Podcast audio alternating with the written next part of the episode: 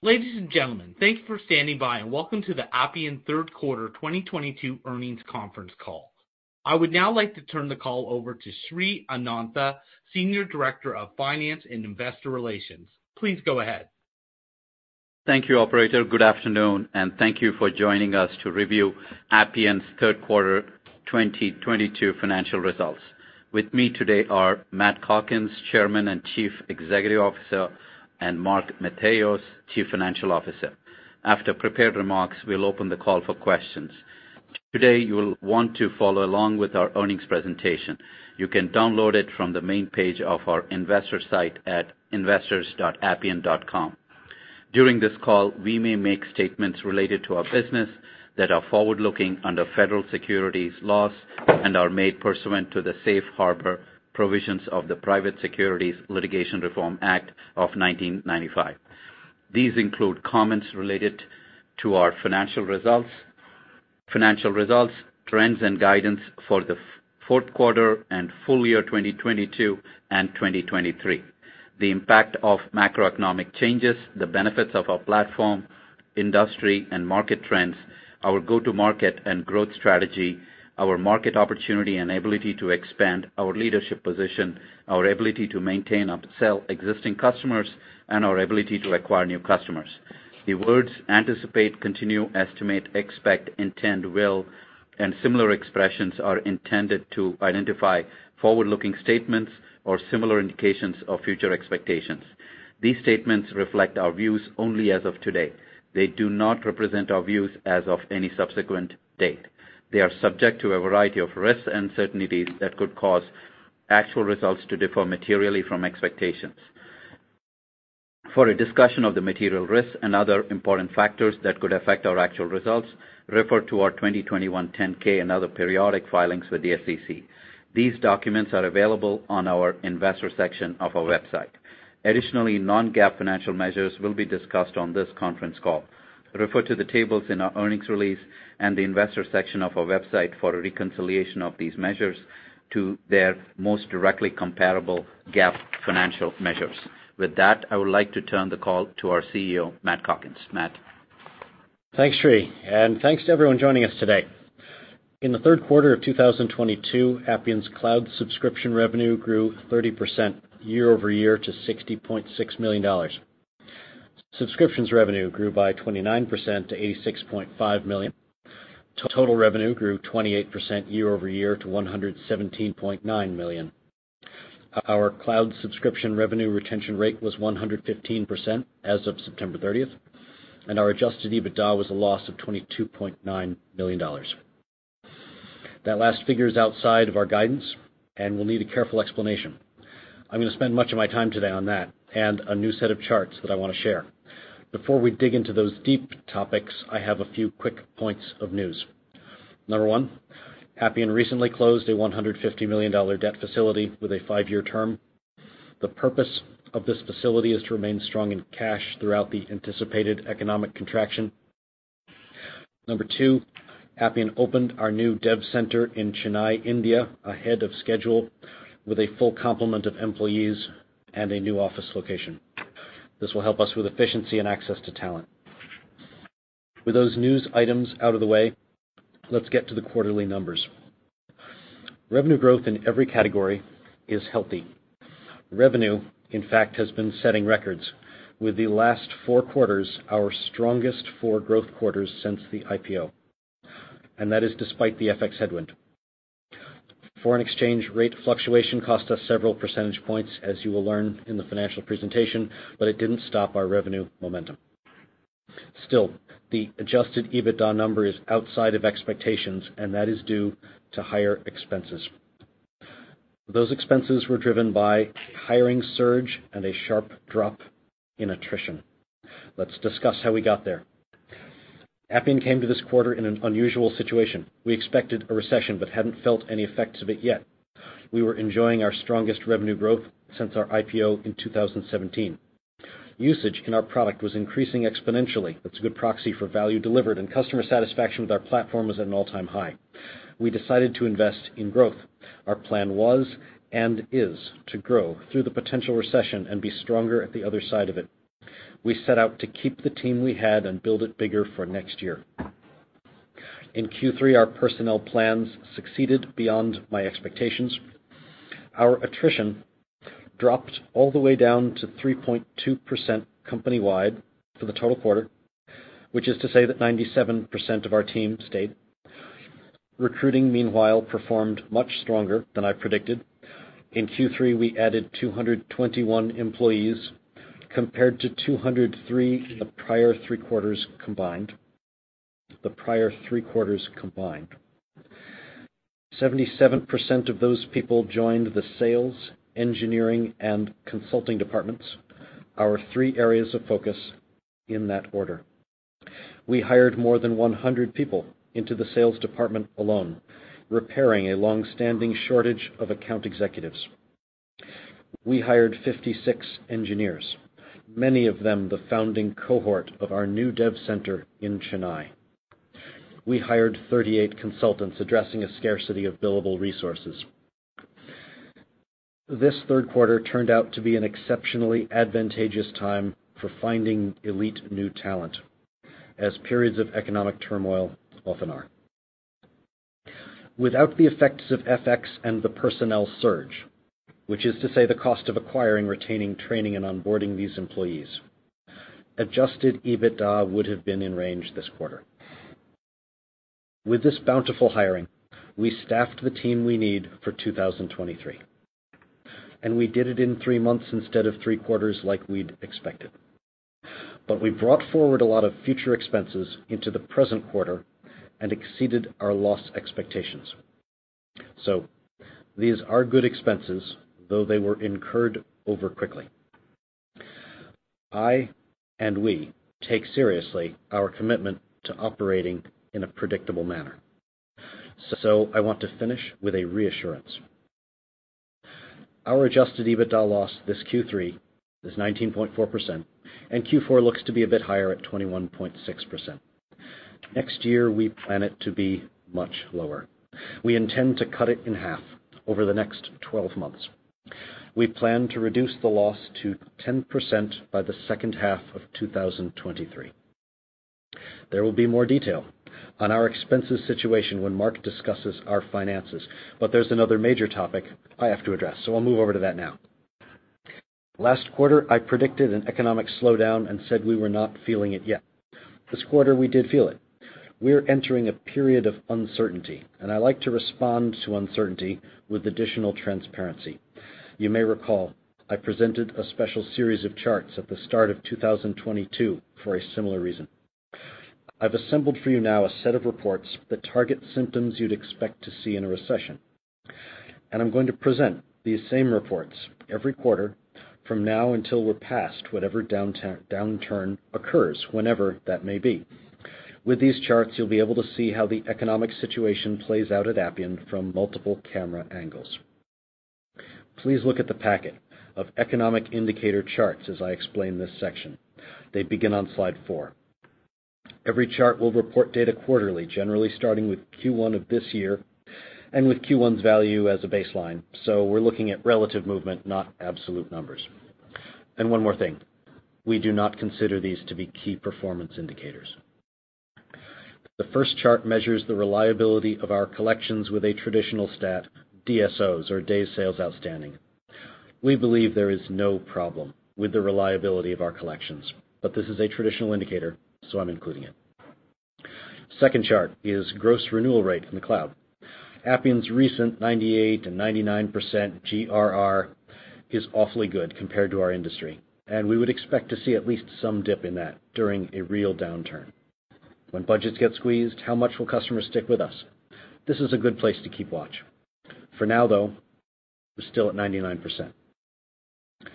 The third page shows our growth in ARR and several ARR cohorts. Here you can see the growth in logos at the $250K range, the 500K range, and the $1 million range. If a recession arrives, you might see ARR slow down or the top dollar bracket grow more slowly than the lower brackets. This could show us how mission-critical our customers consider us to be and whether they're becoming reluctant to do big deals. We'll keep a watch on it. The final chart shows the growth of the Appian Community. How many people are choosing to register? This could be driven by opportunity, since many of these people are looking to work as Appian practitioners. Or it could be driven by interest in the market or our technology specifically. Or you know, they could be spies sent by our competitors. But probably they're joining the Appian Community because they like our technology and want to be affiliated with us. This stat has been growing quickly lately, and if individual people start showing conservative economic behavior, it might plateau. In addition to these charts, I want to add my reflection on sales cycle length. In Q3, we saw a mild lengthening, roughly 10%, which is consistent with a recessionary scenario. It might also, however, reflect that Q3 is characterized by federal business, and those deals have slightly longer sales cycles. Finally, I'd like to share a few win stories from this quarter. A U.S. national security agency purchased a seven-figure software deal and became a new Appian customer in Q3. The agency will digitize its business with Appian, starting with two use cases. First, it'll use our Government Acquisition Management solution suite to gather acquisition requirements and automate procurement processes. Second, it'll use an Appian partner solution built on our low-code platform to manage its HR operations like onboarding employees and facilitating performance reviews. With Appian, the group will automate manual processes and improve its hiring timelines by 50%. Second, a story about a fast expansion. A space exploration company became a new Appian customer just a few quarters ago. Our platform unifies the company's existing data and systems into a single application so it can manage the assembly of spacesuits. In Q3, the customer bought an additional seven figures worth of Appian software licenses to add new user groups and functionality to the app. Hundreds of caseworkers will use Appian to reference the make of individual suits and troubleshoot malfunctions that occur while astronauts are deployed. We won this deal after demonstrating our platform's speed and flexibility during a comprehensive custom demo. Finally, a large bank in the Asia-Pacific region became an Appian customer a few years ago. It uses our platform to manage local bank operations, anti-money laundering, and consumer banking processes. With Appian, the bank opened 1 million digital bank accounts last year and reduced the time it takes to create new accounts from hours to minutes. In Q3, the bank upgraded its licenses with our newest features like Appian Process Mining and RPA, increasing its total software spend by nearly $1 million. Appian has a strong market position. Our customer base is loyal. Our ecosystem is growing, and there's high demand for our product. Appian is an attractive destination in the current job market. We have the team we need to win in 2023. We feel confident we can now limit our spending while extending our growth. Now, I'll hand the call to Mark for a deeper look at our financials. Mark? Thanks, Matt. I'll review the financial highlights for the quarter, and then we'll provide guidance for Q4 and the full year 2022. We delivered another strong quarter driven by subscriptions revenue growth of 29% year-over-year. We also saw strong growth in key industry verticals and each of our geographical regions. Let's go into the details. Cloud subscription revenue was 60.6 million, an increase of 30% year-over-year, and absorbed another 1% of incremental FX headwinds since we gave guidance on August 4th. Normalizing for FX headwinds, cloud subscription revenue was in line with our guidance. On a constant currency basis, cloud subscription revenue grew 33% year-over-year. Total subscriptions revenue was $86.5 million, an increase of 29% year-over-year. Professional services revenue was 31.4 million, an increase of 25% year-over-year. FX changes negatively impacted professional services revenue by about 1 million. The year-over-year growth in professional services revenue was driven by the public sector, North America, and APAC.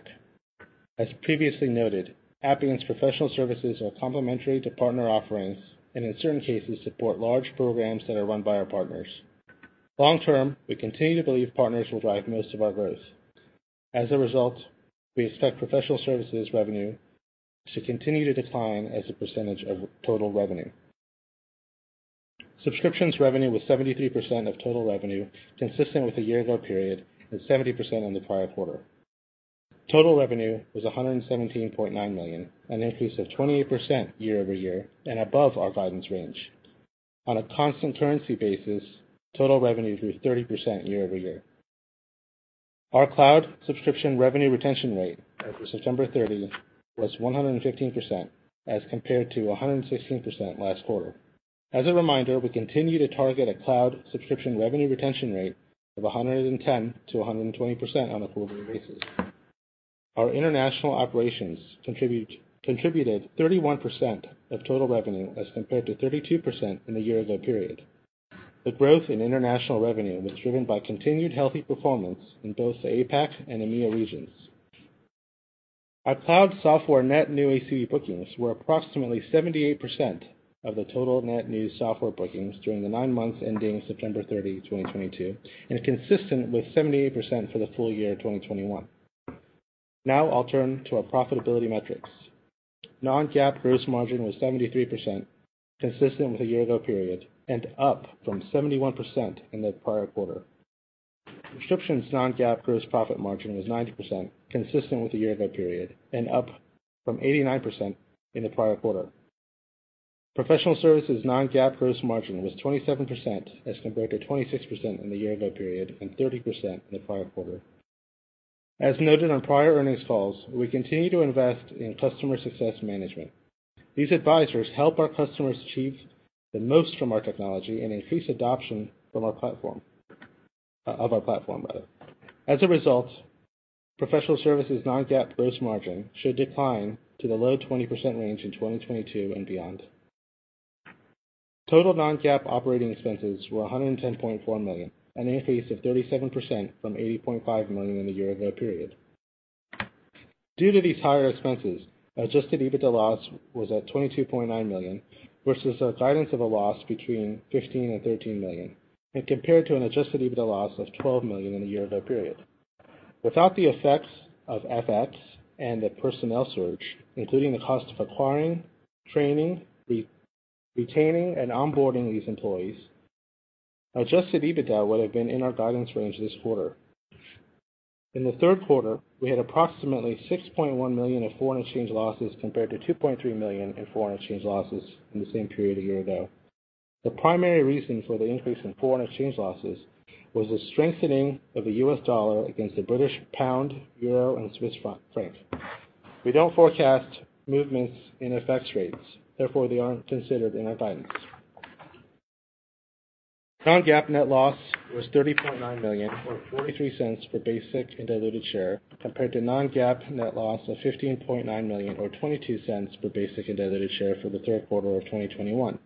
This is based on 72.5 million basic and diluted shares outstanding for the third quarter of 2022, and 71.1 million basic and diluted shares outstanding for the third quarter of 2021.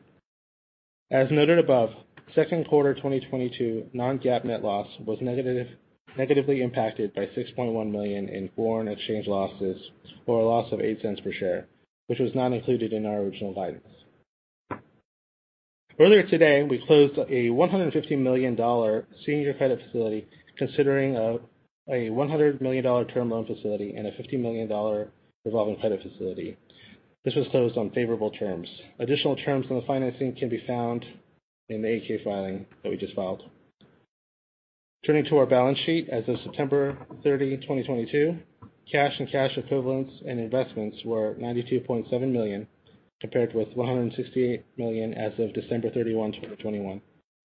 For the third quarter, cash used by operations was 43.7 million, which is 25.1 million for the same period last year. Compared to the year-ago period, Uh, operating cash flow was negatively impacted by higher sales commissions, wage increases, and increased T&E and in-person events.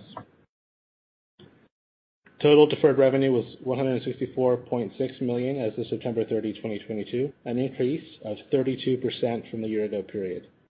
As we have stated on past calls, the majority of our customers are invoiced on an annual upfront basis, but we also have large customers that are billed quarterly or monthly. Due to the variability of our billing terms, changes in our deferred revenue are generally not indicative of the momentum in our business. We continue to believe cloud subscription revenue is a better indicator of our business momentum than billings or remaining performance obligations, or RPO.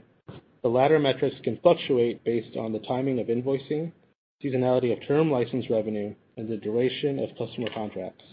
The true scale of the business is represented by subscriptions revenue, which includes support and all software subscription revenue, regardless of whether the customer deploys Appian in the cloud or on-prem.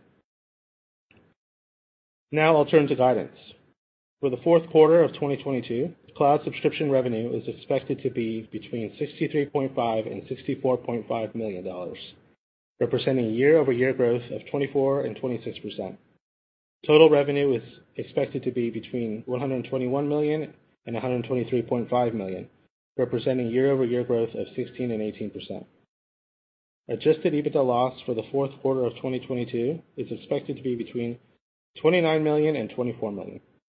The reason we're quoting such a wide range is due to a few large on-premise deals.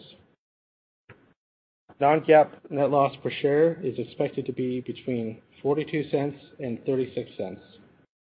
This assumes 72.5 million basic and diluted weighted average common shares outstanding.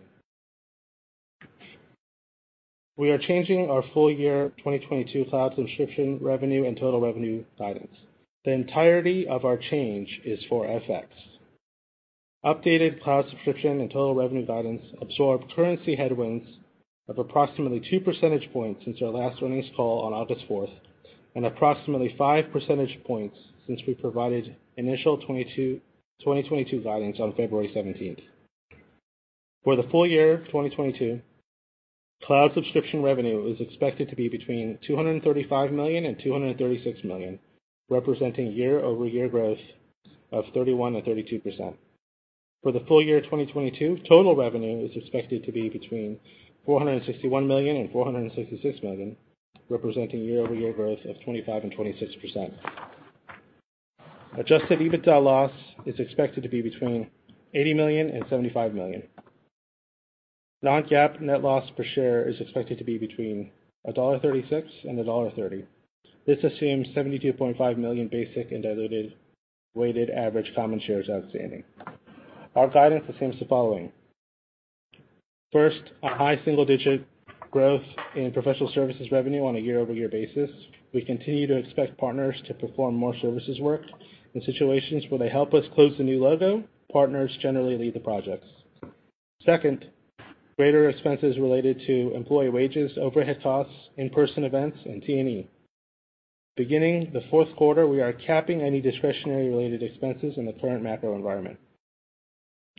Third, capital expenditures between approximately $2 million and $3 million in the fourth quarter of 2022. This is primarily related to build-out of additional office space. Finally, our guidance assumes FX rates as of November 2nd, 2022. In summary, we're excited about the growth opportunities ahead of us. We remain confident about the operating leverage in the business model. With that, let's turn it over to questions.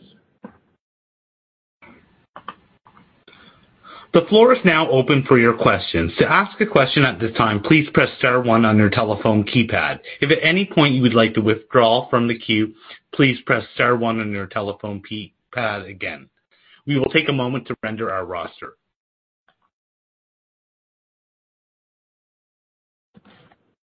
Your first question comes from the line of Steve Enders from Citi. Your line is open. Hey, great. Thanks for taking the question. Uh, I guess just to start, I just wanna get a little bit better uh, clarity on what you are seeing in the macro uh, currently. Um, is there anything in the pipeline that's being impacted? Or how should we kinda think about what's necessarily in there that you're calling it out, but not necessarily seeing it uh seeing it in the guide, at least on the revenue impact for 4Q? Yeah, I'm glad you asked that because I wanna clarify this, Matt. We're not seeing anything else that I didn't put in those numbers. Uh so the evidence of an economic episode is really thin on the ground right now for us. Uh, maybe there's a little bit there in sales cycle delays, or perhaps it's just the effect of a federal-dominated quarter. I mean, the effect is pretty small. We saw a couple of deals slip, uh, including one notable deal slip out of the past quarter. Uh, there's no there's no big factor that doesn't come across in those charts. Okay. Gotcha. That's helpful clarity right there.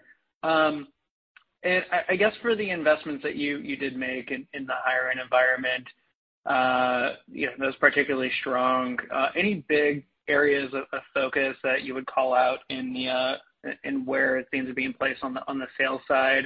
Uh, are there certain certain regions, certain verticals, certain roles that you were particularly hiring for on the sales side? Yeah, I'd be happy to speak to this.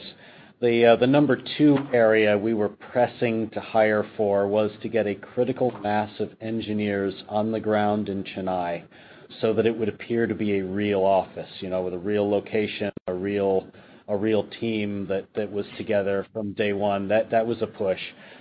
That's our second priority. Our top priority, however, was to staff up our account executives and SDRs.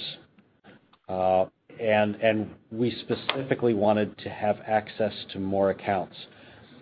I felt for a while we were understaffed in terms of account executives, and that we were missing access to some transactions because we didn't have the time to show up. And so this has been my big push all year, uh, but it wasn't until Q3 that we really got it done.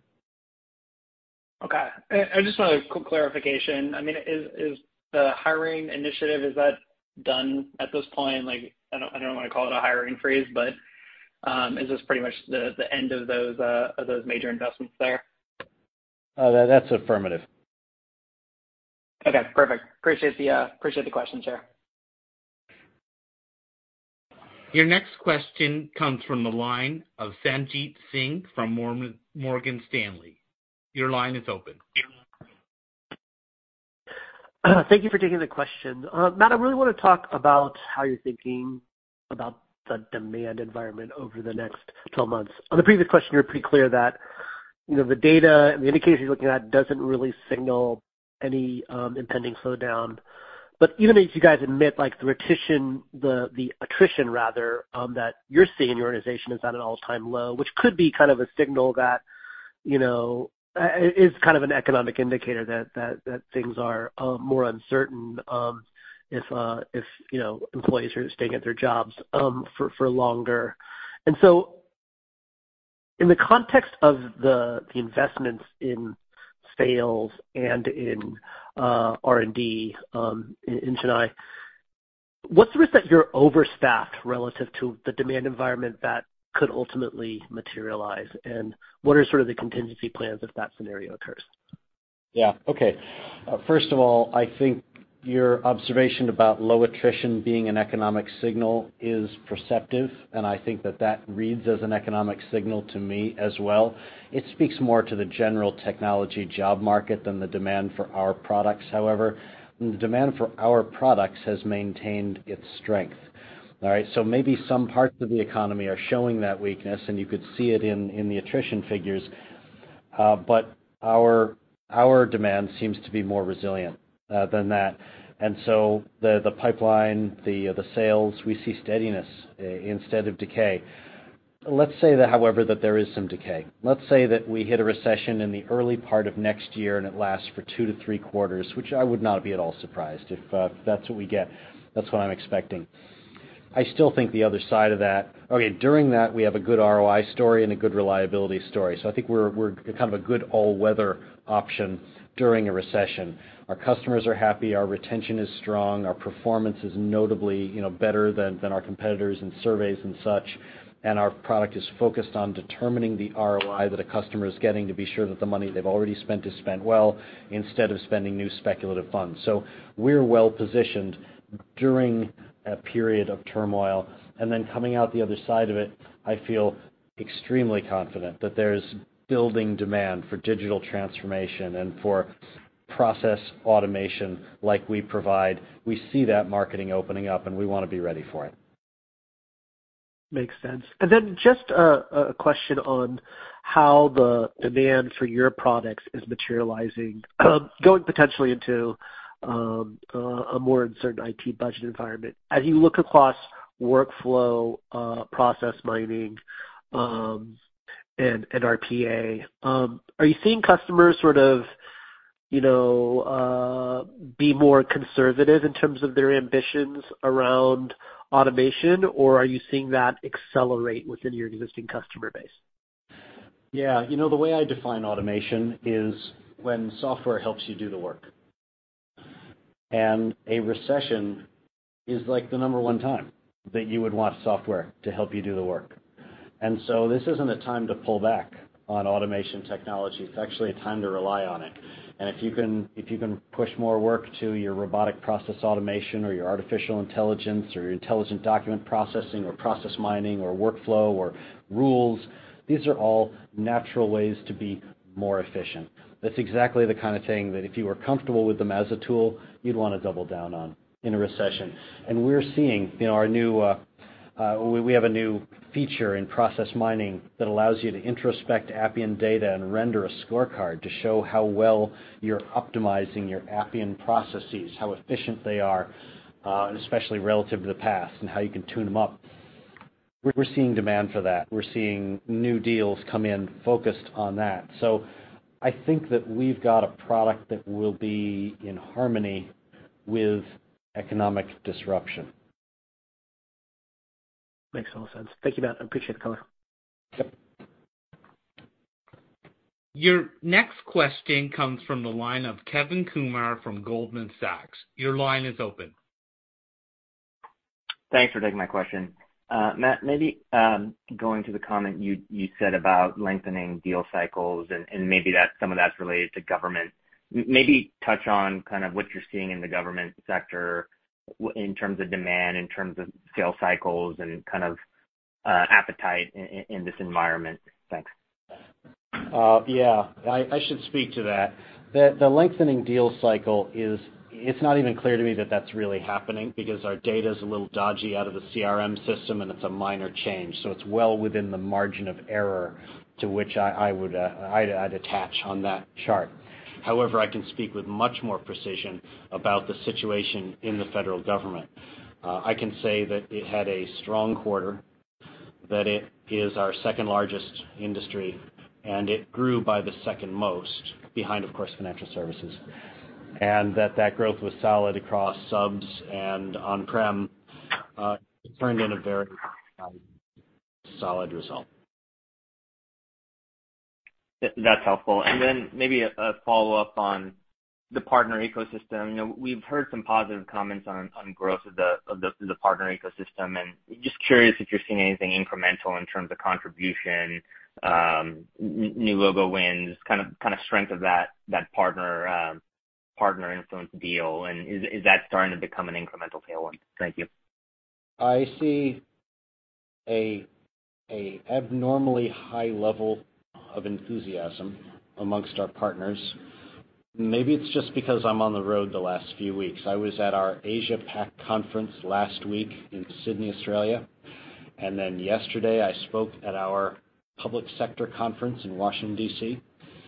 And in both cases, partners are everywhere, exceptionally enthusiastic, buying up all the space, all the sponsorships, making commitments, right? A certain partner told us they wanted to make it a billion-dollar business. Another partner told us they wanted to go from a team of 10 to a team of 100 within a year. I can't say the names behind these partners, but these are serious organizations. They're like top five partners for us, uh, at least uh, globally, though not necessarily in the region where they were speaking. But I'm seeing not just enthusiasm, but real real uh, excitement about jumping at the Appian opportunity. It makes me wanna raise the price of sponsorships, actually. Thanks for taking my question. Yeah. Your next question comes from Jake Roberge from William Blair. Your line is open. Hey, thanks for taking my question. Just wanna follow up on that public sector commentary. 40% growth in government agencies, pretty impressive. But given Q3 is the strongest spending period for the U.S. government, were customers operating with a use it or lose it mentality, or could we actually see some of that demand spill into Q4 and into 2023? Great. At the end of the federal fiscal year, there is often a little bit of a use it or lose it mentality, and that leads to the occasional large bluebird. Uh, some years are characterized by a bluebird or two, which is to say a big deal that comes in unexpectedly because the agency had money burning a hole in their proverbial pocket. This year, we did not have that kind of a quarter. Government performed solidly, but not randomly. Uh, so that is not the explanation for the strength we saw this time. Uh, as for whether uh, deals can come in in other quarters, yes, they can. Public sector is not all Q3. That's just their best quarter, but they buy all year round. Great. Thanks. That's helpful. And then could you give us an update on the lawsuit with Pega? On their earnings call, it seemed like Pega may have been talking down the severity of the verdict, but given the size of the ruling, I'd love to get some more color from you on how that process is going. Yeah, I heard that. In the statement that they said it's just a lawsuit and everybody gets sued all the time. Um, look, I don't wanna say too much about this because we've been so discreet. We've been very good about it. But I will at least mention a couple of facts. First of all, it's not just a lawsuit, it's a verdict. It's a final judgment at this point because the judge entered it this past quarter. Pega violated the Computer Crimes Act. All right? Full stop.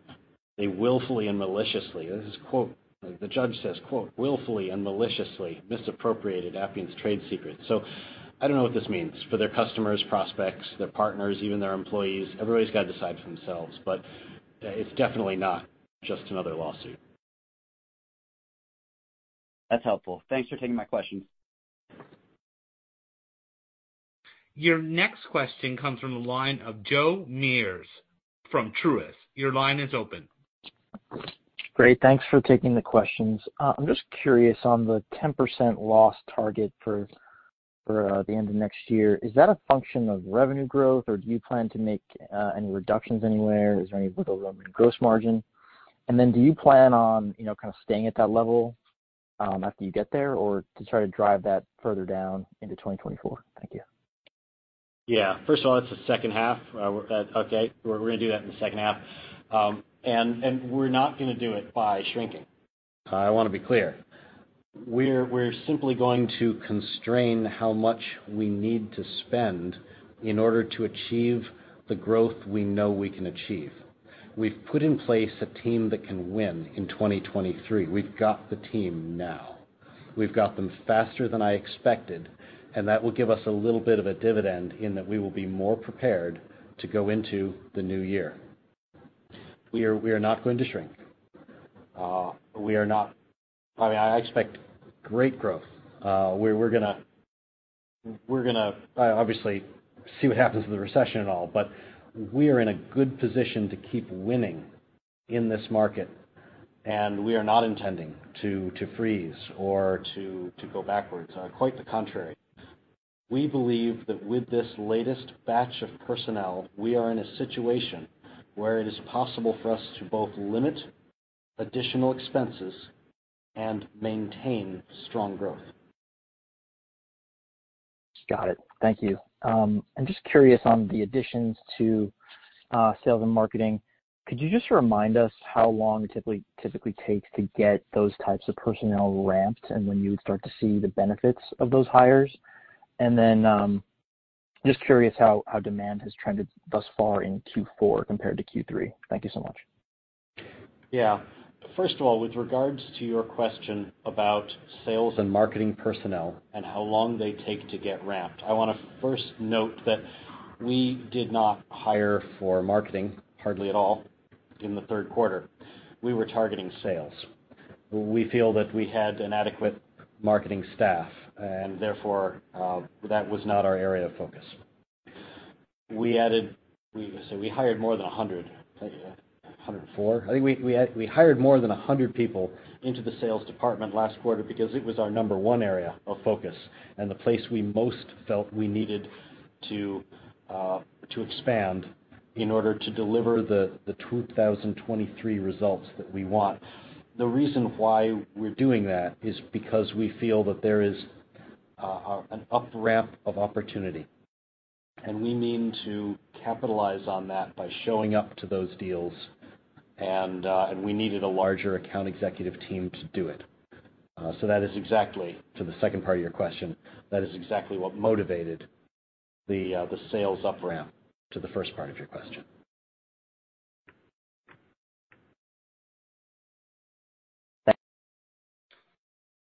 Your next question comes from the line of Derrick Wood from Cowen. Your line is open. Oh, great. Thanks, guys. It's Andrew on for Derrick. Uh, Mark, on the Q4 cloud sub guide, I may have missed this, but what's the FX impact to that? Uh, and maybe just walk us through your assumptions you've made there as far as macro sales cycles, pipeline conversion, anything uh, there would be helpful. Yeah. So on the Q4 guide, we are uh, factoring in an absorption of 2% um, since our last earnings call. So that's the deterioration that we've seen that happened in some of the currencies uh, flowing through, and that's a 2% impact. Um, in terms of the the the actual, you know, conservatism on the guide, it's basically, you know, not reflecting anything massively different than what we've seen in Q3.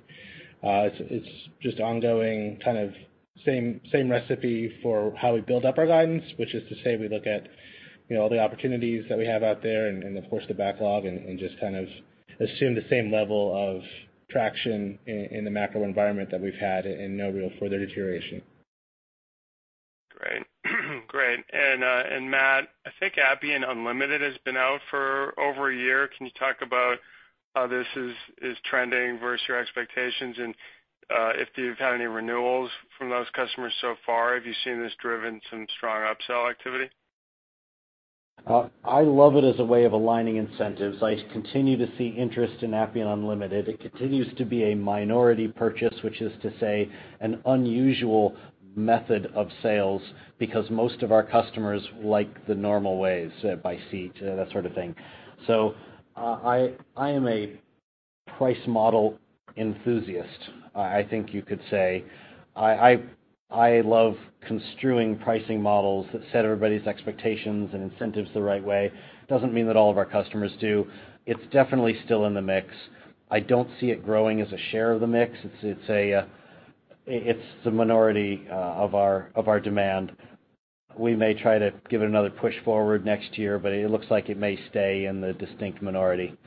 And uh, um, actually, maybe it makes more sense for customers, I've always felt this, for customers who understand the value of our platform. And Two things that'll make them understand the value properly are the maturation of our sector and familiarity with us. And so the more we can uh, raise the profile of our market and ourselves, the more we're likely to get adoption uh, of a novel pricing mechanism like that. But I don't have any uh, news on growth in there. It remains a substantial but not majority way to purchase Appian software. Okay. Thanks, guys. Your next question comes from the line of Fred Havemeyer from Macquarie. Your line is open. Hi. Thank you. Um, I think the first question I'd like to hit on is in regards to hiring and just how you're thinking about uh, managing towards your profitability guidance. When in the quarter was it apparent that hiring was coming in much stronger and that your profitability was going to be uh, looking like it was at risk of missing your guide? Uh, you know, that's on me. I did not notice until the quarter had concluded that we had hired above our guide. Thank you. And then just one question to clarify on the uh, lawsuit as well. Uh, Matt, does Pega have to pay anything at the moment? And typically, how long would you say these types of lawsuits tend to go on for? Yeah. Pega is not uh, obliged to pay anything right now. They are at liberty instead to contest the verdict.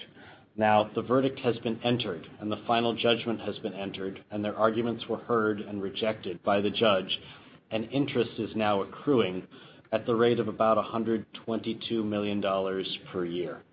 So they are at liberty to draw this out eh, if they wish, and it appears they do wish. But there is a consequence to that.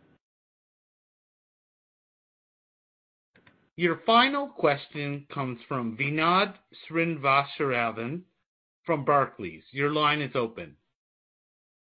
Hi. Thanks for taking my question. Um, I just wanna talk about Appian Community Edition. I think that's been out for a year plus now. Um, you know, is some of the sales hiring maybe related to some of the positive signals you're seeing from this kind of pool, or is it more just related to kind of the existing opportunity within um, larger customers?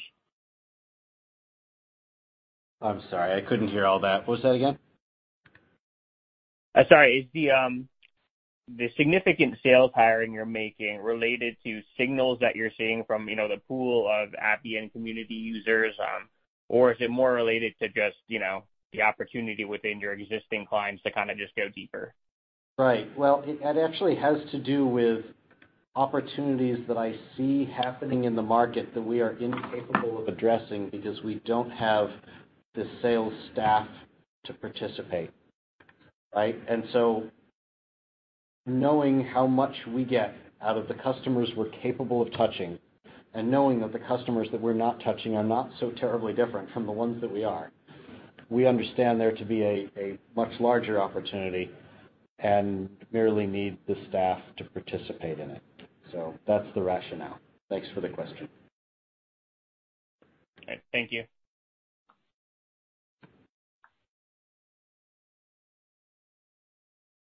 Thank you, ladies and gentlemen. This does conclude today's call. Thank you for your participation. You may now disconnect.